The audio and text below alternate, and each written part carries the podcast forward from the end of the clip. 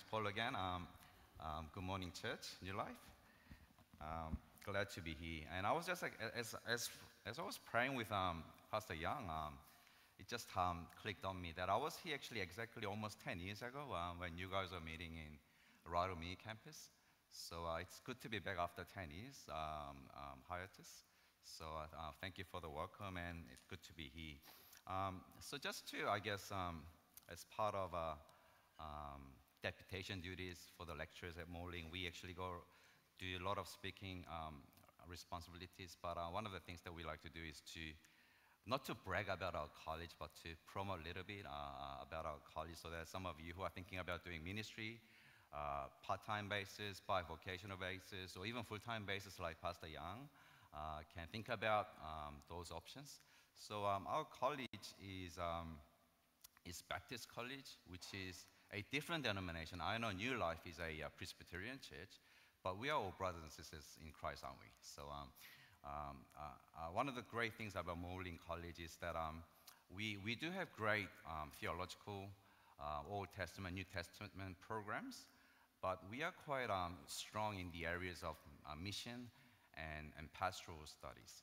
So, if, if, you, if your heart is for, for mission, and if your heart is uh, directed towards um, helping people pastorally and, and doing discipleship ministry, which I'm actually um, is very passionate about. Yeah, please do think about um, um, joining and maybe thinking about doing some courses at Morling. Um, I believe one of my colleagues, David Starling, was here a few months ago. He's uh, one of our New Testament lecturers. So um, yeah, please do and come and speak to us if you're, if you are thinking about it, exploring about doing ministry, helping out you know, New Life Ministry in, in, in, um, you know, in, near future, it would be good to just come and talk to us. All right. Um, and one of the things that I, uh, I like to um, um share and teach at Morling is uh, this area of um, ministry called discipleship. And I believe um, one, of our, one, of our, one of the pastors here at Session, uh, Charlie uh, uh, from uh, high school ministry. Uh, he actually was in my class last semester. And this is, this is an important area, isn't it, as, a, uh, as Christians who are traveling together, who are um, journeying together in this spiritual journey. Um, you know what? You know, it's the, the very last thing, as we know, the very last sort of commission that Jesus gave us uh, is to make disciples of all nations. Matthew 28 19 20. It is the very last and the great commandment, the very great commission, isn't it? So it is, it is something that we all have to think about. How do we make disciples? And first of all, how do we actually follow Jesus as disciples? And this seems to be um, the, the phenomenon right now across the churches globally.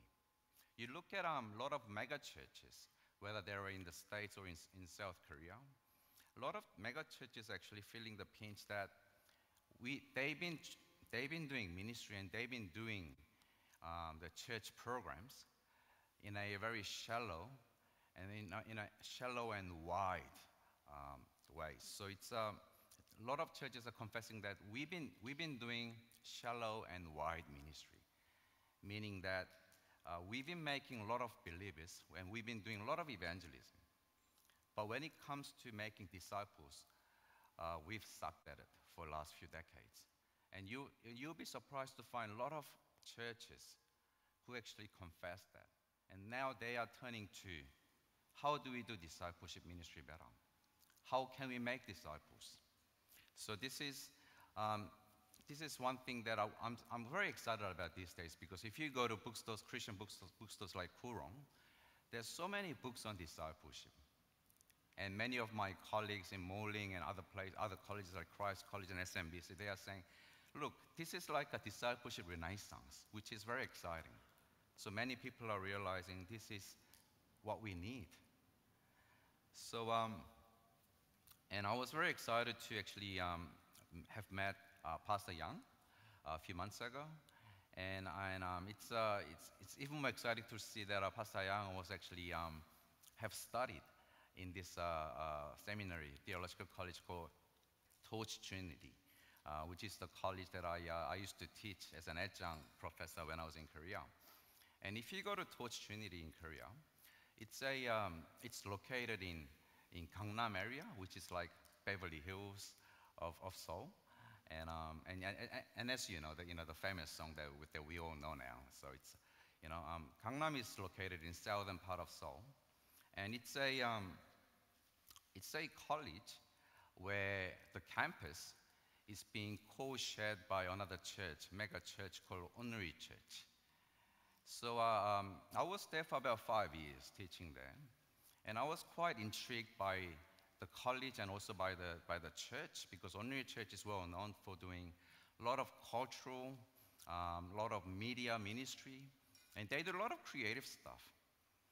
But one of the things that really uh, caught my attention uh, when I was passing by the church building uh, one day, and they had this huge banner, and they had a bulletin, uh, like brochure, that introduced the, their sort of the ministry philosophy of the church. And, and it was just two simple sentences that really um, captivated my attention. And um, if you don't mind, could you just repeat these sentences after me, please? Be nurtured, or be or, or nurture others. And there's another one. Okay, repeat after me, please. Be discipled, or disciple others. I think this is a great maxim, great mandate, isn't it? Um, as a members of the church, just two things they were really reinforcing. So if you are part of Onnuri Church membership, yeah, be, be nurtured. Or if you don't want to be nurtured, then nurture others. Be discipled. If you don't want to be discipled, then, then disciple others. Simple as that. And I thought this is, this is great ministry philosophy. If all the churches in the world if all the body of Christ, all the church communities in the world actually can do this, if they can have everyone, um, just people of Christ, come together every Sunday, and even during the weekdays, if they can be discipled and if they can be nurt- spiritually nurtured in, in one or the other ways, and if others can continue and exert and, and, and put, an inv- put an invested effort in discipling and nurturing others, wouldn't that make churches healthier?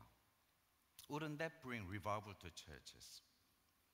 So, so, so on that note, uh, I'd like to share a um, bit of a, uh, I guess, key principles that Colossians chapter 3 gives us uh, in light of discipleship ministry. Yes, we, I think we are now on the same page that, yes, we need to do discipleship ministry because Jesus gave us that last commandment to go and make disciples to all nations and to all tribes. So, how can we do that? I think Colossians chapter 3 uh, gives us good context and good message based on that.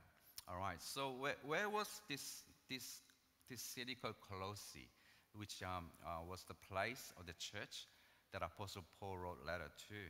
So it's a, um, Colossae is somewhere in the western highland regions of modern day Turkey right now. So it is a city, it was a prominent city in, in Roman colony uh, in uh, somewhere in Asia Minor in Europe. And, and we don't have to do a lot of digging and a lot of, we don't have to do, go through a lot of commentaries and Bible dictionaries to find out the kind of issues that the church went through because if you actually go, read through the whole book of Colossians. It's a short book. It'll probably take you 15, 16 minutes to read the whole letter. But if you read through, you'll realize that the church had a lot of issues with false teachers and heresies.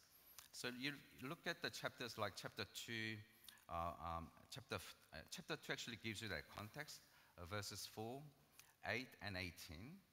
And you're going you're gonna actually see a lot of uh, uh, issues that is being raised by Apostle Paul regarding circumcision, chapter 2, 11, uh, and, wrong, and wrongly and perhaps over keeping the festivals. So um, keeping these different times and different sort of rituals uh, and these festivals, and, and also um, um, issues related to religious rituals and worshipping of angels in verse 18, and other perilous regulations and myths in verses 20 to 21.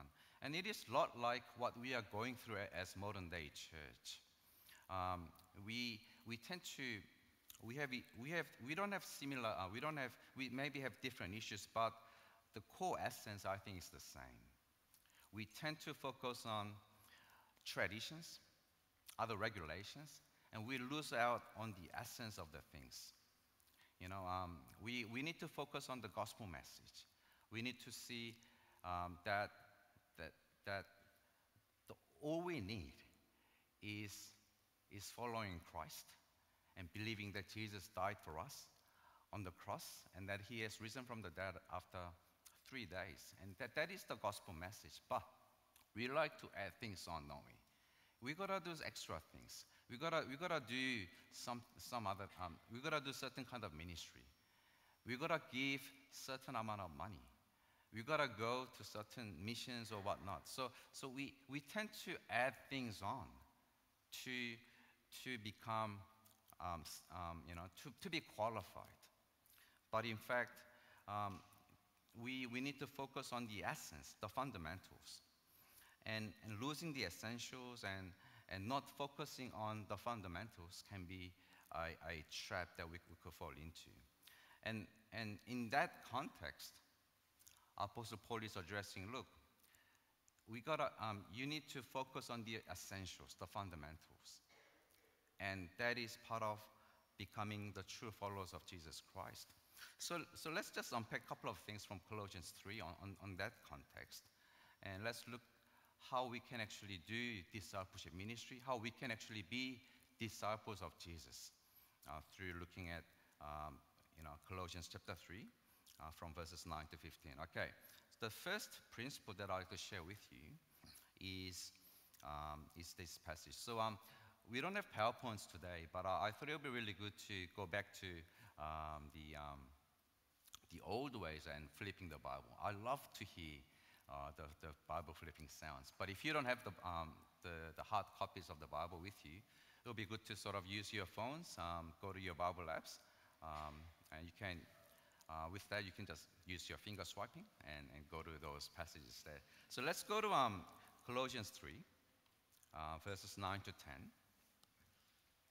I know you are using CSB version, so um, I will just read um, the CSB version of, of those passages for you. So let's go to Colossians chapter 3, verses 9 to 10. All right, I'll just read these verses for you. Do not lie to one another, since you have put off the old self with its practices and have put on the new self. You are being renewed in knowledge according to the image of your Creator. Amen. All right. So, if you look at these two verses, uh, there's two verbs that appears there. The first one is we need to put off the old self. So putting off the old self. And the second verb is putting on the new self. So it's putting on, putting off, and putting on. Now, um, if you go to the original Greek, uh, these two verbs is actually, um, can, um, uh, in, Greek, it, it is called apek doussamenoi, and putting on is called endoussamenoi. So it's really the same verb um, that is predicated by the verb doussamenoi. Now, doussamenoi, it basically means, you know, um, putting on and putting off new, uh, the clothings.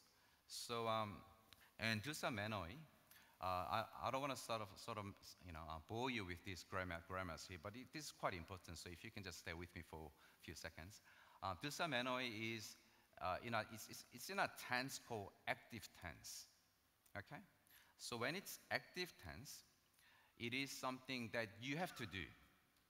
So putting off your old self and putting on doussamenoi, your new self, in active tense, meaning that it is done not by someone else, but it is done proactively by yourself, if you're with, with me on that point.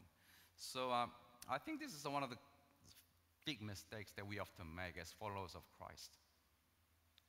We think that, um, you know, we, we, once we confess that Jesus is our Savior, our Master, and, and, and, and if we sort of you know, say that, that, that magical prayer, you know, during one of those retreats or revival meetings, then we are automatically saved. Yes, that is true in a way.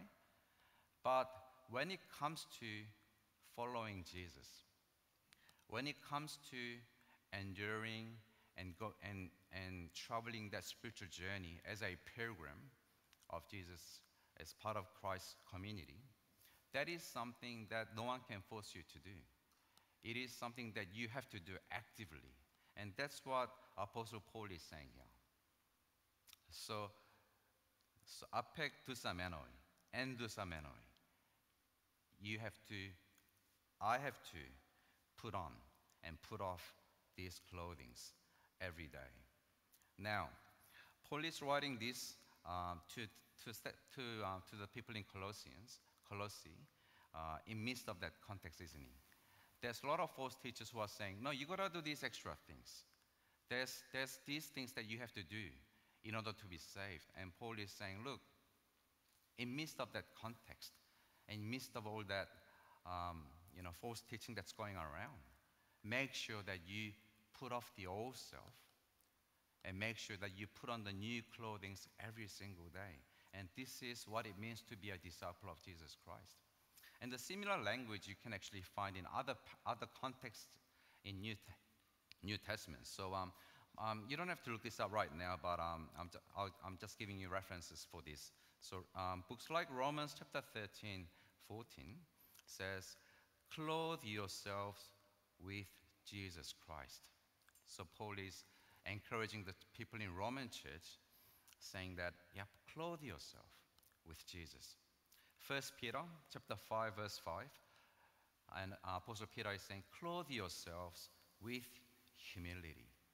So, um, so this is what discipleship is about. This is what following Jesus as disciple is about. Is clothing, putting off our old clothes and putting on new clothes every single day, not by someone else, not by your parents, not by your spouses, but you gotta clothe yourself spiritually. Um, and this is, this is something that I, uh, I, I think we need to look this as a, uh, uh, do a bit of a cultural exegesis based on this passage because I, I think if you look around right now, um, uh, I think we are all wearing fine clothes uh, coming church on Sundays. Uh, you know, we, we want to, um, you know, we don't want to, um, um, we don't want to wear the clothes, sort of old, um, unwashed clothing because we want to edify other people in the church, right? So, but um, if you look at this passage, and if you sort of turn your clock back 2,000 years ago, clothing is a, was, a, was a big deal uh, for the people who are living in, um, in, in, in that Middle Eastern context. So the kind of clothing that you wear, it really gave you that identity. So for example, um, if, you, if you're a priest, let's say if you're a high priest or a person who are working in the temple, the kind of clothing that you, you wear, uh, it signified who you are. So if you saw that person who was working in the temple as a priest, uh, even like 500 meters, miles away, you could actually recognize that person say, oh, there's a, he, he's, a, he's a priest. He's wearing that gown. He's wearing certain color which represented the kind of time or kind of liturgical calendar uh, that they were going through. And, if, if, and let's say if you're a centurion, let's say you're a soldier or a general who actually uh, was a charge of 100 people, a centurion, then, then you, you would definitely recognize that person from miles away by the kind of helmet that he was wearing, the kind of shield that he was holding, the kind of armor that he, he, um, he was wearing. So the clothing that you wear, the attire that you had, that's really signified your identity, spiritual identity, not spiritual, your, your identity as a, uh, as a person. And, and you, know, you know the famous story or the, past, um, you know, the parable of prodigal son in Luke 15. Um, it's amazing how that story is uh, being received by not just Christians, but even many people around the world. It is known to be the most beautiful, poignant sto- story ever. So if you go to Luke 15 22, I'll just read that for you. Luke 15 22. And this is the very verse that, that the father meets the prodigal son returning, all ragged up. He's all, you know, um, spent all his father's um, assets. And now he's, he's returning, uh, all lost, all scarred up, and he's returning to his father. And this is how his father receives his son, isn't he? So uh, Luke 15 22. But the father told his servants, Quick, bring out the best robe and put it on him. Put a ring on his finger and sandals on his feet. So, can you see the picture here? The son, the prodigal son, you know, he's probably, is, his clothing is all probably worn out. He's been eating uh, from uh, you know, among the pigs, so he's, he's probably he, has, he hasn't been bathed for, for a few, few weeks, few months perhaps. So what does his father, father do? The very first thing that his father um, does to his son is to actually clothe him. Clothe him up. Look, put, put the best robe on him and put a, wrong, put a ring on his fi- finger and sandals on his feet. Because now, prodigal son is now has returned, has redeemed his position, and his father is trying to reinstate him to his household. So that's right. The clothing represents who we are. And can I just ask you your life, um, what kind of spiritual clothing are you wearing right now? What kind of clothing are you putting off every morning? And the kind of spiritual clothing are you wearing every, every morning? So discipleship is, is, is really this, isn't it? Is putting off the old self and putting on the new self that Christ has given us each and every day, every morning. Um, as a uh, practical theologian, uh, um, I'm not like you know people like David Starling or um, other people who teach New Testament, Old Testament, systematic theology. Uh, they are the, they are so-called the smart people. I'm sort of more practical person. I like to be more practical and more sort of um, down to earth. And, and um, one of the reasons that I love practical theology is that because um, I love church, and I like to see the churches in Sydney, or not just in Sydney, but the churches in Australia, churches, the Korean churches, but even non-Korean churches, Australian churches to grow and thrive. And, and one of the things, one of the phenomena that's been really um, saddening my heart for the last couple of decades, two decades, uh, uh, is, is the issue of the second generation. I've been talking a lot uh, uh, when I first came back to Australia about four years ago.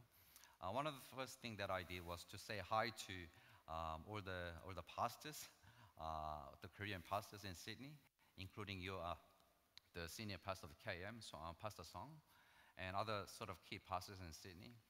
And they've been reporting back to me, they've been just saying to me, um, you know, um, Dr. Paul, um, one of the key problems that we are seeing is that a lot of our next generation, uh, a lot of second generations are leaving church. They don't stick around.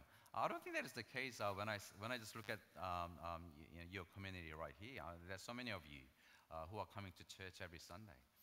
But um, yeah, that, that seems to be the case uh, with other churches in Sydney.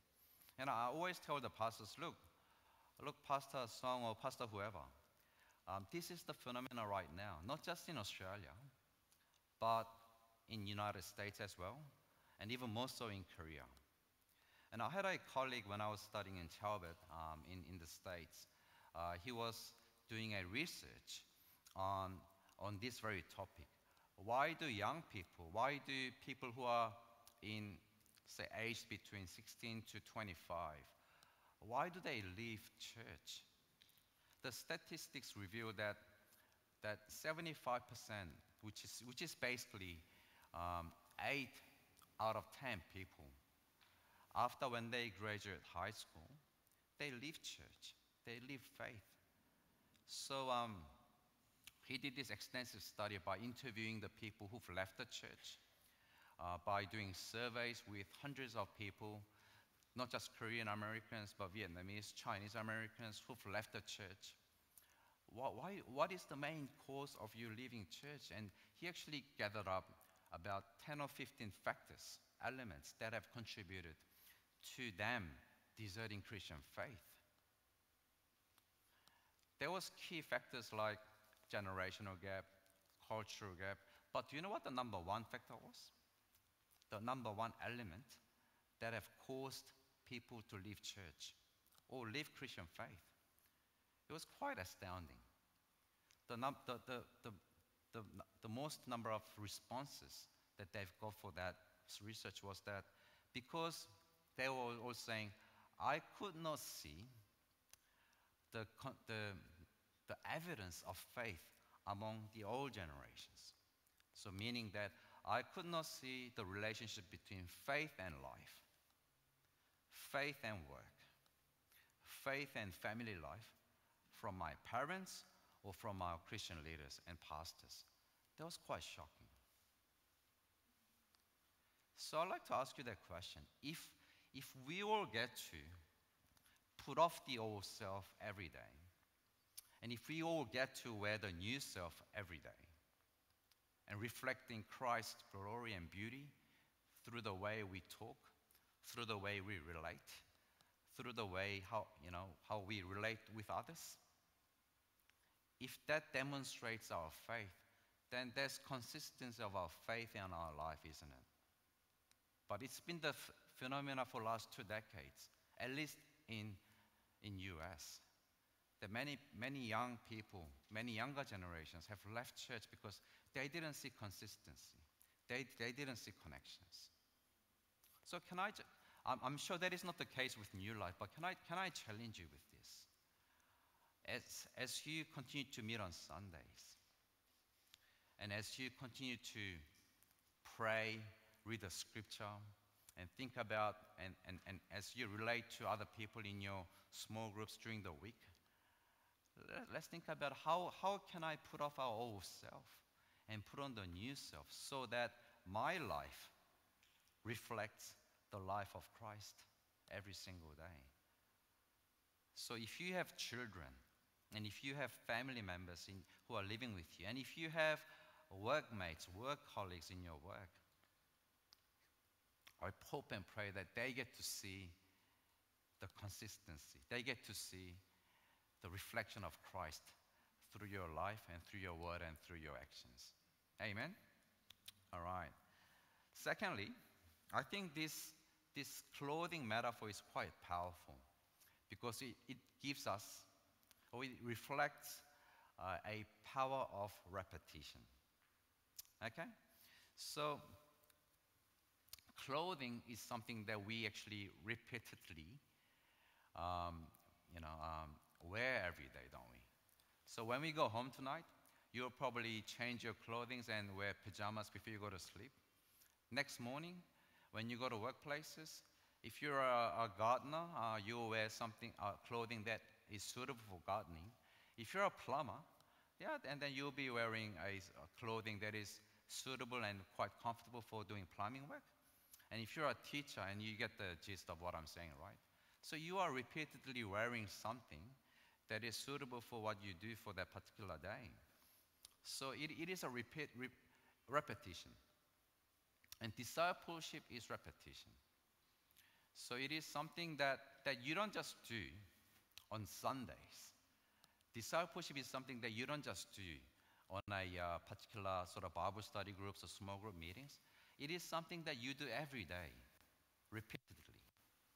So um, as I, um, before um, teaching at um, Bible College, I used to yeah, do full-time ministry like Pastor Young uh, for, uh, for about 18 years, uh, both in Korea, Australia, and US. And I've had a lot of my disciples actually, um, uh, just wonderful disciples.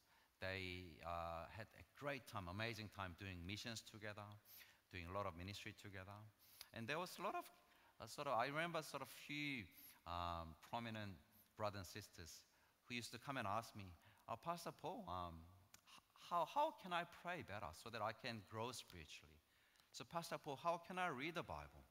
How can I do ministry so that I can grow spiritually in, in deeper way? Uh, it's, it's, it's, hard, it's, it's hard to see that spiritual growth happening. And, and there's a lot of, um, that's been a very common question that I've received. I don't know whether you have similar questions like that. And my response would all often be very simple. So let's just say, Sam, are you having trouble with prayer? Yes, I do, Pastor Paul. Uh, how can I pray so that I can pray better? Then my response would be, yeah, pray until you can actually pray better. How can I read scripture, Pastor Paul? I, I, I, I cannot concentrate more than five minutes. Well, try as long, um, try until you can actually read scripture 20, 30 minutes, and try until you can. You know, that's all you can do. Repetition. Try until you, you do it better. Um, we, th- there was Olympics in, um, in Tokyo last year and we'll probably, uh, I, I, when, where's the next Olympics? Is that, is that, is that in Paris in three years' time? So uh, whenever we, um, there's Olympics, I think as a uh, Korean Australians, I think we, have a, we, we, we talk a big deal about it because um, there, there's a particular event or particular uh, sport event that, that we actually have quite great confidence in. And, you know, and there's a one event that, that we've been actually getting hitting gold medal for last eight Olympics. Uh, that's 32 years. That's quite, an, quite, an, quite a feat, isn't it? Do you know what that event is? Do you know what that sporting game is? It's, it's archery. Um, so um, I, don't think, I think we, uh, the Koreans now have the um, sort of the Guinness Book record for having, having won eight consecutive gold medals uh, for 32 years. And I'm not talking about um, the whole um, program, but there's one particular um, event within archery uh, sport um, games uh, that this particular group has won eight consecutive, consecutive gold. And it's women's uh, team um, game. And they have never lost gold medal for 32 years. And that's amazing. So every Olympics, uh, they get the spotlight. And it's like, it's like the dream team of Olympics. Uh, the whole world knows that next, next Olympics in Paris, it's going to be Korean women's team. They're going to win the archery game. And so, so it's been, I remember like maybe it was uh, two or three Olympics ago, a lot of uh, uh, people around the world, um, the press came together and they were interviewing um, the, the, the, manager of the uh, Korean. And they were trying to find, so, so um, so, so what's the secret to your success? How were you able to win six, eight consecutive gold medals? How, how, what is the secret? And, and um, you know, um, the manager wouldn't actually give away. Uh, he would say, uh, he, I, I, remember the interview was saying, oh, we do very, uh, we, we use scientific method in training our um, athletes. We give them special diet, and uh, but you know, the, the, the people knew the press knew that that's not the answer that we want to hear, the, the secret to your success. What do you do extra? What is one thing that, that you actually do that other countries don't do? And this manager uh, finally gave in and said, okay, this is what we actually do. This is what we actually ask our athletes to do before they go to sleep. So they actually sleep together in a big sort of dome. And, and, and they, will, they will actually spend uh, one hour doing mind training. So each and every day before they actually go to sleep, a coach will go into, go into that room and they would actually do a drill for about 60 minutes, which is basically telling them to close your eyes.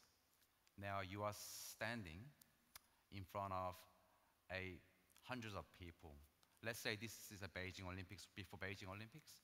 So you are standing in the stadium in Beijing. Look at the sky, look at the field of wind. Beijing right now has a, uh, you know, and they, they will go really specifics. The humidity, the wind, the, the, the sound of um, the crowd. And he would say, okay, now, um, now hold your bow, pull your, um, you know, archery, and then, and then shoot. Look at the target. Where did it land? And he would actually say that as they, they close their eyes, and, he, and, he would, and they would do that repeatedly, not physically, but in their mind, for about good hundred times if they go to sleep. Every single day, right even before the Olympics. So it's a, uh, it's a repetition. They would actually shoot the arrow every day, but physically, but also mentally, every single day. And this is the power of the repetition because they, they've done this so many times. When, when the game comes, when the, when the day comes, they will be so confident because it's, it's ingrained in their heart and in their mind and in their soul. And that's the power of repetition, isn't it? And if you go to the scripture, the Gospels, Jesus gives us the similar training method. And can I ask you to maybe turn to Matthew 11? Matthew 11, 29 to 30. Matthew 11, 29 to 30. Matthew 11, 29 to 30 reads, Take up my yoke and learn from me, because I am lowly and humble in heart, and you will find rest for your souls. For my yoke is easy and my burden is light. Amen. And Jesus is promising us that my yoke will be light. Take up this yoke. Now, this is again, you got to look at the, the Palestinian, the Middle Eastern image or metaphor that was used back then. Because if you, the farmers back then um, would often cultivate uh, the field uh, for, for, um, for agricultural purpose. And they would never put a yoke on a, on a cow, uh, on a, um, um, um just on a one cow. The yoke, uh, maybe should have brought the PowerPoint image there. The yoke would look like a uh, sort of a W shape, where there's often, or not often, you always it will be two cows who will be pulling the yoke together. So you, it will be, usually, it will be mother cow, and then it will be calf. So they would both pull the yoke together. So when Jesus uses the term, my yoke is light, it means that, look, when you do discipleship, when you read, when you go through this spiritual training, when you read the Bible, when you pray, when you evangelize, when you do mission, you, you will not be doing this alone. I'll be carrying that yoke with you so that, so that you, all these skill sets, all these things that you will do will be ingrained in you through repetition. So, can I encourage you, um, New Life, that as you read the Bible every day, as you pray, as you get closer to God every day, you are in fact not doing that alone. Jesus has promised that I am with you. This yoke is light because I'm carrying this yoke with you. And this, and this is the beauty of discipleship, isn't it? Because discipleship is not about doing everything all alone, but it's about carrying the yoke with Jesus and also carrying the yoke with others in our community. So, can I encourage you to, yes, when you read the Bible, when you get into spiritual training, please be reminded that Jesus is carrying that yoke with you. Amen? Amen? And, that, and, and please, um, as you do spiritual um, you know, um, journey uh, um, in, in your life, please get connected with others. You are not alone. Ask Pastor Young uh, to how can, how can I read the Bible together? Can you actually you know, um, help me to get connected with others to, in reading Bible together, in praying together, and planning to evangelize with others? Lastly, let's go back to Colossians chapter 3. So, Colossians chapter 3 also gives us how we can do discipleship in a uh, wider context. Let's go to verse 11. Colossians chapter 3, verse 11. Verse 11 reads In Christ there is not Greek and Jew, circumcision and uncircumcision, barbarian, Scythian, slave and free. But Christ is all, is, is all and in all. Amen. This passage is, is telling us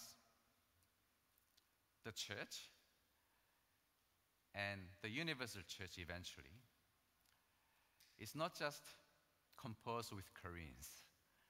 It's not just Chinese people. It's not just Australian people, but it's, it's about all tribes, all nations.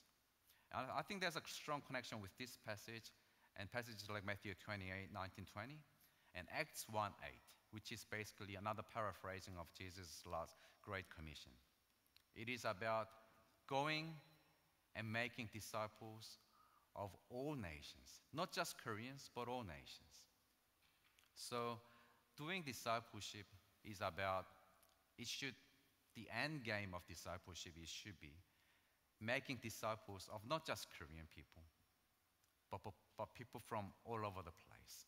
And I think we are in a great context, living in this great city called Sydney. And, and look, I've been to other places in the world, like places like Los Angeles, where they say it is the sort of melting pot of the world. But can I, I assure you, I think Sydney is much more melted pot than Los Angeles, really. There, there's so many people, so many diverse ethnicity people from all over the place living in this great city that has more than 4.5 million people right now. And I see a church like New Life I think we can do much more than just reaching out to second and third generation Koreans. But, but we have this great commission, don't we? And, and going to the ends of the world. I think the ends of the world could be just Sydney. There's so many people who live in our neighborhood, so many work colleagues, so many of our classmates studying in our campuses who are from different nations, different tribes. And reaching out to them, and sharing the gospel message to them, and eventually making disciples so that they can make disciples to other nations. And I think that is the great picture that God gave us, the great blueprint that God gave us to partake in. So, can I encourage everyone, and, and including myself, I just want to be reminded of, of this, the fact that putting off and putting on the new clothing every day together as a body of Christ. And, and doing this repeatedly together so that we can reach out to the people who live in our, in our neighborhood, in our workplaces, and our campuses. So, can I encourage you to, to get into um, making disciples and, and not just becoming the members of the church, but be, becoming the genuine followers of Jesus Christ by making disciples. Let's pray. Let me pray for you. Heavenly Father, I just want to thank you for allowing us to be reminded of the reminded of your message through Colossians 3. Wearing, putting off the new old clothes and putting on the new clothes every day. Father, help us to be reminded of the fact that, that of our new spiritual identity that you have given us uh, through your Son, Jesus Christ. Let us aspire to have discipleship ministry in our homes, in our workplaces, to our friends. And, and please help us to be connected with the people. Uh, and you have reminded that, that discipleship is about doing, it's not about just praying alone and reading the scripture alone, but yes, but doing, doing in a communal way being connected with others. So help us to get connected with the people around us in work, walking and endeavoring in spiritual journey together. And, and Father, let us complete the job that you've given us through your Son Jesus, the very great commission. Let us reach out to not just Korean people, but to, to all nations and all tribes of people who are living around us, Lord Jesus. So we thank you again for this passage and this message today. And and we pray all these things in your Son's almighty name. Amen.